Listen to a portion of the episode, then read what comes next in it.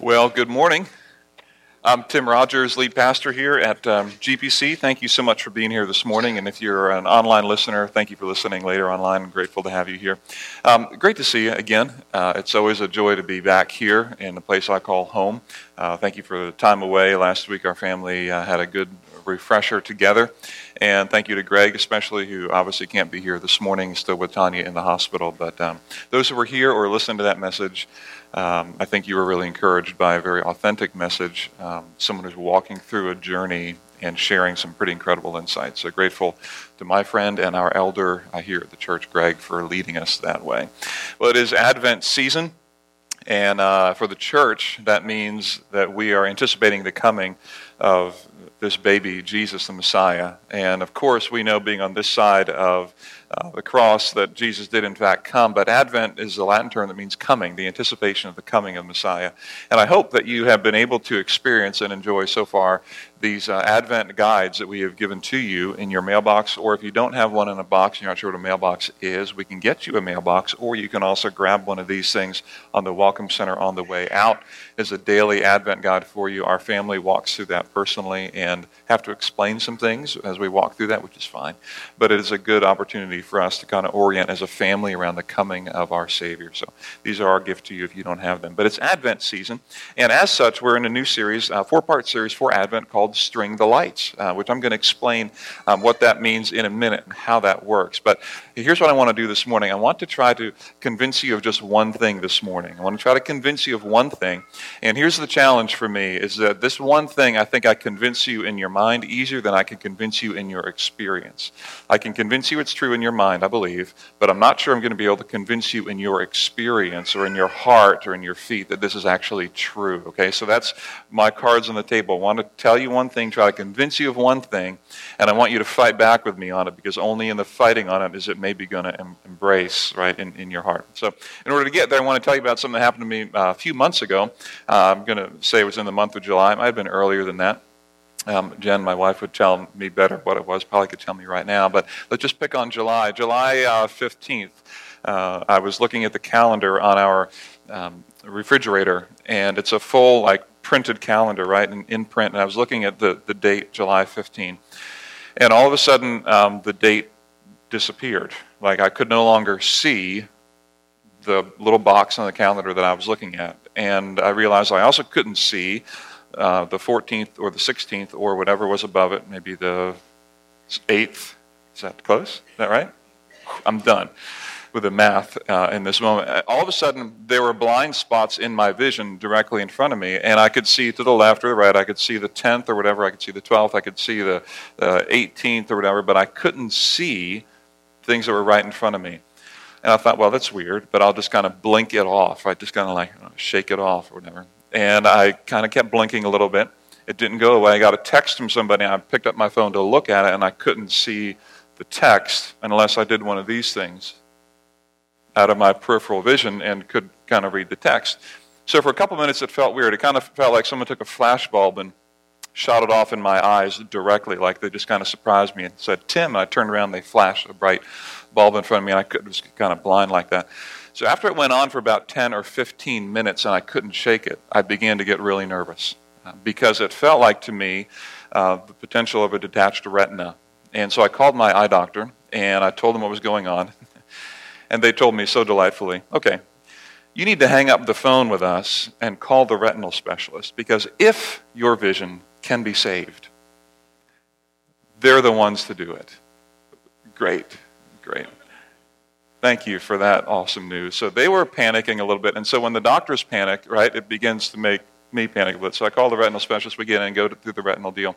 By the time I get to the retinal specialist just a couple hours later, um, my vision had returned and a headache had ensued. So we talked about it. The retinal specialist ran me through all kinds of litany of tests. Essentially diagnosed me with an ocular migraine. Some of you have had these before. And that is this phenomenon of a blood vessel um, tightening up or kinking up in your brain, kind of like a hose gets kinked, and the, the blood supply doesn't come to the ocular nerve, and therefore it results in blind spots in your vision. Some of you had this experience. I did not have that experience before. And here's what happened to me as I come out of that eye doctor, come out of the retinal specialist, um, and I get a diagnosis and it gets explained to me and I understand what's going on and I'm told what to do. And now if that comes on, and by the way, it has, it has actually come on on a Saturday evening before I spoke here on a Sunday morning. And I've spoken with the, to you with a bit of a fog in my brain because I get a migraine for about 24 to 36 hours after the kink releases and the blood comes rushing back into my brain, I have a pretty massive headache for a little while. But here's what I know now because of the doctors that if I take migraine medicine early enough, I can get ahead of it and that can help, and then I need to just rest a little bit. And I'll tell you this I'm grateful to be living in a world where there's medicine. I'm grateful to be living in a world where there are doctors who know what they're doing. And aren't you? Like, I would not want to go back in time to live in a world where we did not have medical advancements the way we do now. And I tell you all of that to tell you this. As I was thinking about this reality in my life, and this is a minor, minor issue, by the way, compared to what many of you deal with, but it is simply proving this point that wouldn't it be great if for all of the things in life that were a struggle, that were a hardship, that were a temptation, that were shame, that were guilt, that were failure, that were disappointments, if we could pop a pill from a doctor to make those things go away? Wouldn't it be great if we had medicine that not only cleared up our vision and not only made us feel better, but medicine that also helped us with the things in life that are actually the things that really work us over? And here's the good news for us this medicine actually does exist, and it's very explicit and clear in the scriptures. And here's what we read in the Psalm, in Proverbs 17:22. A joyful heart is good? Medicine. But a crushed spirit dries up the bones. A joyful heart, Solomon writes, is good medicine. Take one of these in the morning, and your headache will go away. But a crushed spirit dries up the bones. When the weight of life and the pressure of life and the anxiety of life and the to do list and all of the stuff of life weighs heavy on your spirit and there isn't a joy in the heart, your life becomes dry. You have felt that. I have felt that. But a joyful heart is good medicine. And so, if this is true, this is what I want for you. And, and listen, I want it for me too. Like, I want to have a heart that is joyful because I think it actually is good medicine to take. But here's this reality that I've faced as I was preparing for this series and thinking about how best to frame up an Advent series. Here's a question I asked myself, and I didn't like the answer. So I want you, I just want to open up my heart again to you a little bit this morning. I asked the question if people who knew me best could use five adjectives to describe me, would they put the word joyful in their list? What if I gave them 10 adjectives? Would the word joyful make it in the top 10 things that people know me best? Would they describe me with the word joyful in any of those top 10? And I didn't like the answer to that question because I don't think the answer is yes. And I thought to myself, well, self, what do I do if this is true? I don't like this. I don't think that this is how people would describe me. And I thought, here's what I think I do not believe that if I wait until I'm older, joy will automatically come. Like, I don't think there's going to be another phase of life where only, hey, when you're older or you have less stress or you have less worries or another season or whatever, like, that joy is somewhere over the horizon once you get through the stress of this moment. I don't believe that's true. I also don't believe that, that joy is related to personality. I'm a little more introverted, some are more extroverted. So, and the introverted folks in the room or listening can feel like the extroverted people got there first in line when God was handing out joy from heaven, right? Like they got all of it. The rest of us did not get any, and they're joyful and happy, and the rest of us are just realistic, right? You know, that's kind of the way that is. But it's not true. Like, I don't want to use that as an excuse and just say, well, too bad my personality, right, is what it is because they get to have all the joy and, and I don't. I think that's just a flat out excuse. And so I don't think that joy will come later automatically, and I don't think it's related to my personality. And so I have to face up to the reality that joy becomes something very personal for me that I need to own and figure out God, if I'm not being joyful, what in the world is going on? And so I wanted to come up with an answer to that myself. And this series is my process of working this through in my own life and laying it out to you and inviting you to walk this journey with me. And I'm calling it String the Lights, and here's why. This series title relates to some of the things that I'm learning about joy. The reason I call this thing String the Lights is this that what good is a Christmas tree without lights? Like, isn't it true that a, a dark tree in a dark room, even if it's decorated beautifully, is still missed and overlooked? It's only when we decorate the tree and then turn the lights on that we step back and are like, ah, that looks good. It's the last thing that we do, and we recognize, man, the lights create beauty in the midst of darkness. And so here's the first thing. There's two big things about joy that are going to run through this series. This is not the one thing I want to convince you of, but this is two things that are going to run through this series. That, that joy is best seen in the hardest and darkest moments in our lives. Joy is best seen in contrast to darkness. And so joy and suffering are going to run parallel in all of our lives just the way that that is going to work. But joy makes sense and is best seen in the hardest of times. Just like light is best seen in darkness, joy does not exist when there's only joy around. I don't get joy because everything is happy around me all of a sudden. No, joy is best seen in darkness, which is going back even to Greg's message from last Sunday.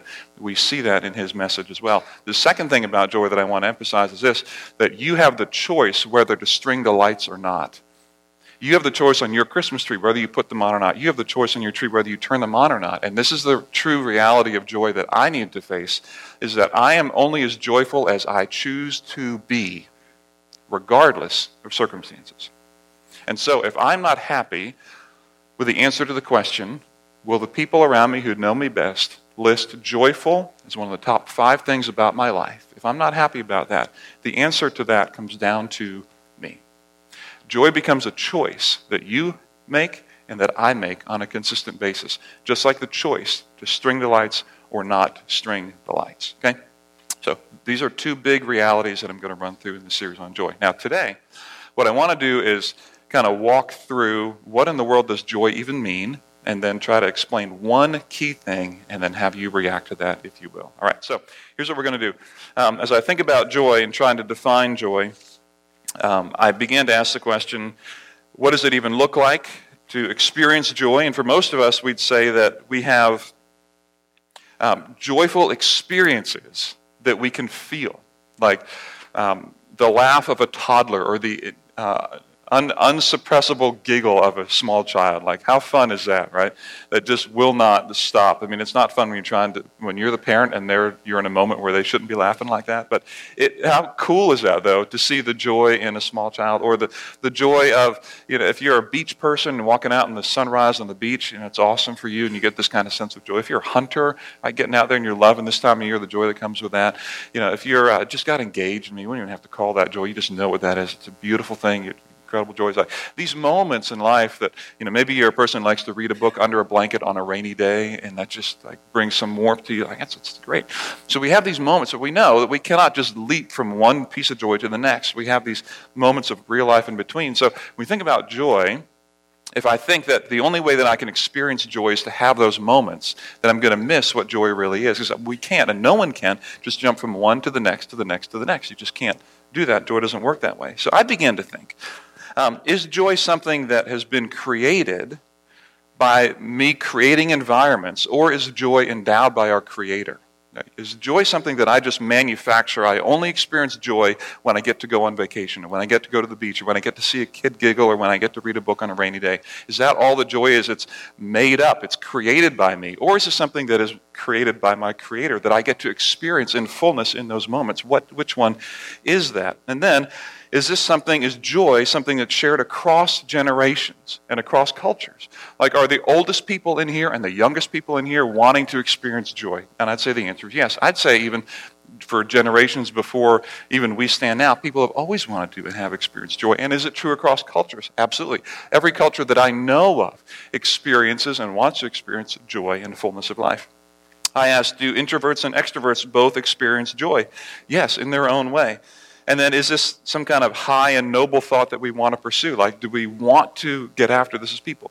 yes. As I began to think about this, I thought, you know, joy is not just something that we create and make up, but rather something that is endowed or given to us by our Creator. And so I tried to define and get my hands around joy. So this is my personal working definition of joy.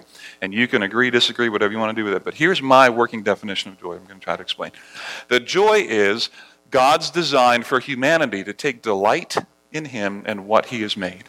That's my simple definition of joy. That joy is, first of all, God's design for humanity to take delight in Him and what He has made. That's how I see joy. And I want to explain that and walk through that a little bit uh, this morning. That joy becomes not something that we um, make up, but something in our make up. Right? Does that make sense? It's not something we create, but something given to us by our Creator. That joy is God's design. When you think about think about kids for a minute, you know, two, three, four year olds, toddlers. Um, how many, how many embittered two or three year olds do you know? For the long haul, not just for the short term. Like when they don't get what they want, I get the embittered and frustrated. But for the long haul, how many like embittered two or three year olds? How many embittered adults do you know? Don't answer that question. Don't look. Don't nudge. Don't do anything. Keep that one to yourself, right? So, when we think about kids who are two or three years old, they have yet to experience the pain of life, and so everything is what fun, joyful. It's experience, it's an adventure. I mean, I don't know. Let's try it. Let's see what happens with the glue. What happens with the toilet paper? Right? What happens with the mayonnaise? What happens with the flour in the kitchen? I mean, let's just try it all, and it's all kind of fun. And you don't know that it's wrong until mom or dad are like, "What are you doing?" Like, I don't know, just experimenting. Like they're having fun. Like they're just built for that. That's the way kids are. Where does that come from? Why is that true for every kid? Every kid in every part of the world. Is that just coincidence? Or is there something there that is designed and put there by a creator. See, in Genesis 1:31, God declares about his creation after he made Adam and Eden, Adam and Eve. God saw all that he had made and it was very good. Now, I don't know what category you put joy in, but I put joy in the very good category. I put that in the category of things that are very good. And I believe that God has designed this in us from the very beginning. And part of the reason I say that is not only is it part of creation, I believe, but part of the Genesis passage, but I also look in the New Testament. When Paul uh, was writing in the book of Galatians, chapter 5, he wrote about something called um, the fruit of the Spirit. Many of you know what that is, some may not, that's fine. The fruit of the Spirit are those things that, as the Spirit of God, who Christians believe is God Himself, as God Himself lives in us and matures us, God draws us back to what we were made to experience. He draws us into fullness of humanity. The fruit of the Spirit become the things that get exemplified or modeled in our life that show that we are going to become more like what God has made us to be. And the fruit of the Spirit, some of you have this memorized either from a song or just because you memorized this passage, but Galatians 5 says this The fruit of the Spirit is love, joy, peace, patience, kindness, goodness, faithfulness, gentleness, and self control. I believe that joy is one of those things, even because it's identified as a fruit or, or, a result of the Spirit working in us, that joy is, boom, hardwired into the fabric of humanity and into the fabric of you and into the fabric of me. That we were designed by God as humans to experience joy and that the Spirit of God works in us to move us further along toward love, joy, peace, patience, kindness, goodness, all of it, but also to joy. This becomes important. I'm going to tell you why this matters more in a minute. So here's what I think God designed us, He made us as humans to experience joy. And then what He did is He put us in this world in which we experience the world one day at a time. I don't know if you ever thought about this before. We experience the world one day at a time. We think about the past as things that we can learn from, the future as things that we can you know, achieve and go for and vision and dream. But we really can only experience the world one day at a time, in the present, in the moment. Boom, one day at a time. And here's what we know about what God has done with every day. The psalmist tells us in Psalm 118, verse 24, that this is the day the Lord has made, and the call is to let us rejoice, or there's a word in Hebrew to find joy. Let us rejoice and be glad in it. So here's what I, what I want to tell you. Here's what I believe God has made us as humans. That's my soldering gun sound. Is there a better sound that you can make? Anyway, okay, hardwired joy, like took joy off the shelf and like put it in us. And he created a day, and he kind of like took us and dropped us into a day. And every day that he makes, the call is rejoice in the day in which you are living. Like in the environment of this day, let us find joy, rejoice, and be glad in it. So, you're made for joy. I'm going to give you a day to experience. And in this day, today, Sunday, December 3rd, rejoice in this day. And then, in the days in which we live, we don't just happen to wake up and live in an ethereal, philosophical, like cloud day where we're not really touching real things or eating real food or talking to real people or watching the Eagles beat the Seahawks later tonight, right? Like we're doing all these things in reality that make up our day and our fun and our enjoyment. Here's what I believe God made us, hardwired joy in us, put us in a day, and then gave us all things in that day for our enjoyment. We read that in 1 Timothy chapter 6. Here's what uh, Paul wrote. Command those who are rich in this present world not to be arrogant, nor to put their hope in wealth, which is so uncertain, but to put their hope in God, who richly provides us with everything for our joy. Enjoyment, same word, for our enjoyment. And so here's the train of thought one more time. Back to the soldering gun for a minute. Hardwired for joy. We were made for joy boom, God drops us in a day. We can take one day at a time, built for us to rejoice in Him. And then in the things that we experience in that day, He has given us everything to experience for our enjoyment. And so when you have lunch in a little bit, allow yourself to enjoy the lunch and thank the Creator God for how He has made that food to allow those taste buds to react the way they do. When you have your, your drink over lunch or whatever it is, thank God, the Creator, for what He has allowed you to enjoy. When you have your fun time with your family, you reflect on how good He has been to you in so many different ways with your kids or with the things you get to experience. Even that you get to drive the car that you get to drive or go home in the home that you get to. Like, all of these things God has given to us for our enjoyment. So here's what I believe again we've been made. We have a day, we have the things in our day, all designed and all wired for our enjoyment. Because God has designed us this way. So, back quick to our definition. The joy is God's design for humanity to take delight in Him and what He has made. In 1 Timothy, the passage I just had up there, the command for all who are rich, by the way, which is probably most of us here in North America, especially, to, to take delight. Don't put your hope in these. Don't trust in these. Don't, don't trust in your food. Don't trust in your car. Don't trust in your wealth and your riches, but put your hope to God but He's given you all these things for your enjoyment. Like, take delight in Him as your creator and the things that He has made. It's okay to enjoy these things. It's, it's okay to do that. So, let me ask this question, because this one is really what I want to get after.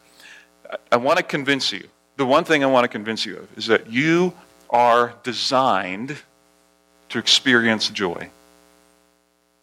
And I think that over time, we can live on this planet and feel like some have joy, but I don't right now. And so I ask this question Why does it matter? Why does it matter that you believe this? Why does it matter to me that I want to convince you that this is true? Why does it matter to me that I want to convince you that you were actually made for joy? Like you were.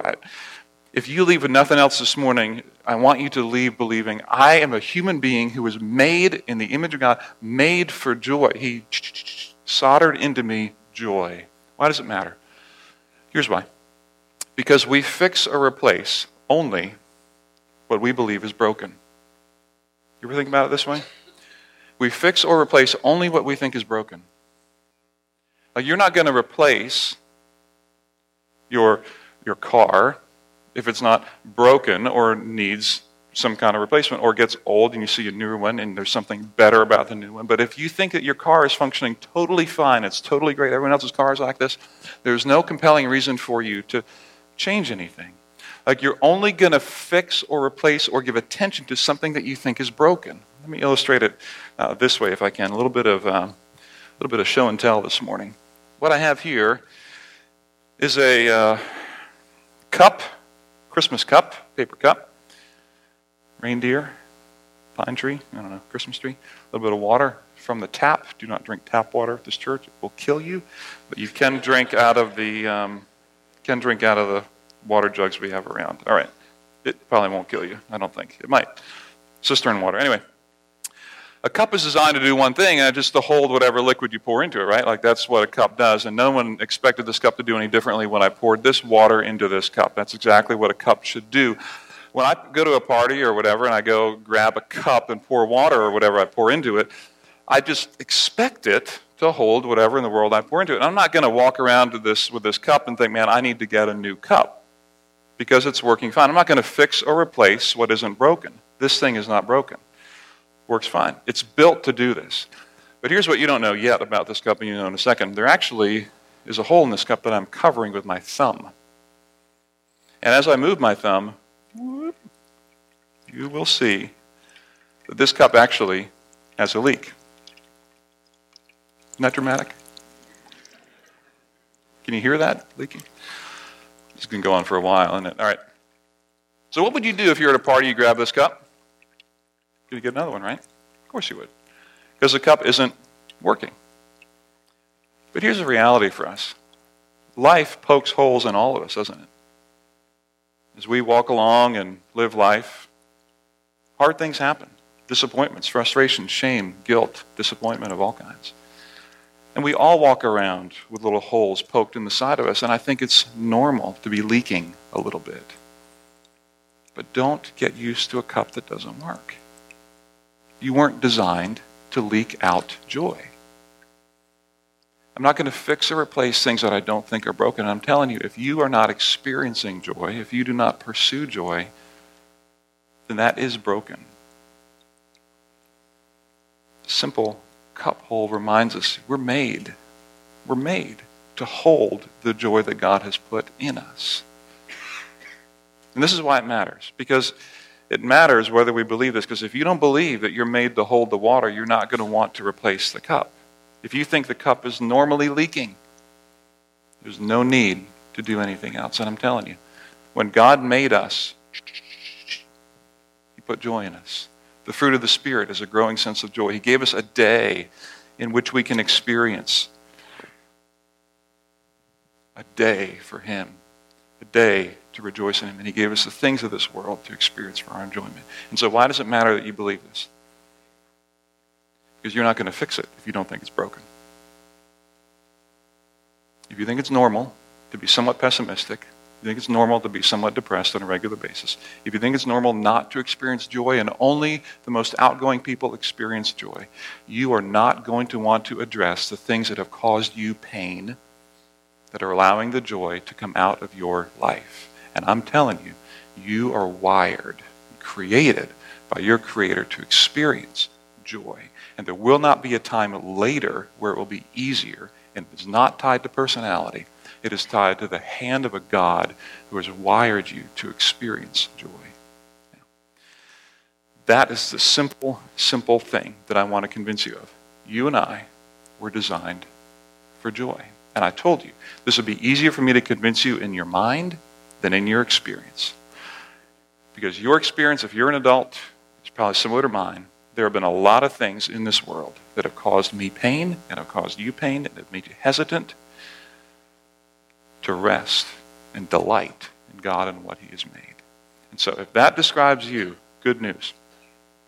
You need to come back next week. Because next week we are going to see that not only does joy track throughout life, but suffering tracks at the same time. And so, if you're sitting here listening, and thinking, that's great that you're talking like that. Do you live in a world where there are rainbows and unicorns around every corner? And is that just who you are and what you do? The answer is no. I live in a very realistic world. I understand the pain, the suffering, the trouble, and the struggle of life. But I'm telling you, joy and suffering go hand in hand and travel together. And next week, we're going to figure out how in the world you have joy in the context of suffering and pain. But I'm telling you, and don't forget this, please. You were designed by a creator to delight in him and the things that he has made.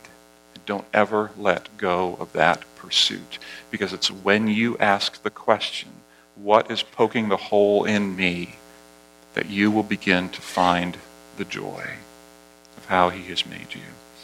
So I'm looking forward to the next few parts in this series, String the lights. Be glad to see you back here next week. Will you pray with me? Our good God and Heavenly Father, thank you for making us as people who are designed to experience joy, designed to experience delight in you as our Father and as our Creator, and designed to experience joy in the things that you have made around us, given us everything for our enjoyment. I pray that you would help us not to shake this truth and to really challenge ourselves with it and ask, and are there people around me who are closest to me who would describe me as joyful? And if not, what's wrong? Because something is broken if that is the case. I pray that you'd give us courage to ask what are the things that are poking holes in my life? What are the points of stress that I worry too much about? What are the places of pain that I have not resolved? Who is it that I need to forgive that I'm holding on to in terms of bitterness? Where is it that my future hopes have been dashed and I haven't processed that at all and I feel like life has not turned out at all the way I expected it to? All of these things poke holes, drain joy and life from us. I pray that you teach us with our children how you've made humanity to be. Teach us through your Spirit that you want us to experience love, joy, peace, patience, kindness. Give us courage to ask where are the holes being poked in my life and what do I need to do to address those that we can take delight in you as our Heavenly Father and delight in the things that you have made, especially around this Christmas season where we wait for the coming so, Father, we thank you. We thank you so much that the coming King signals the coming joy to this world.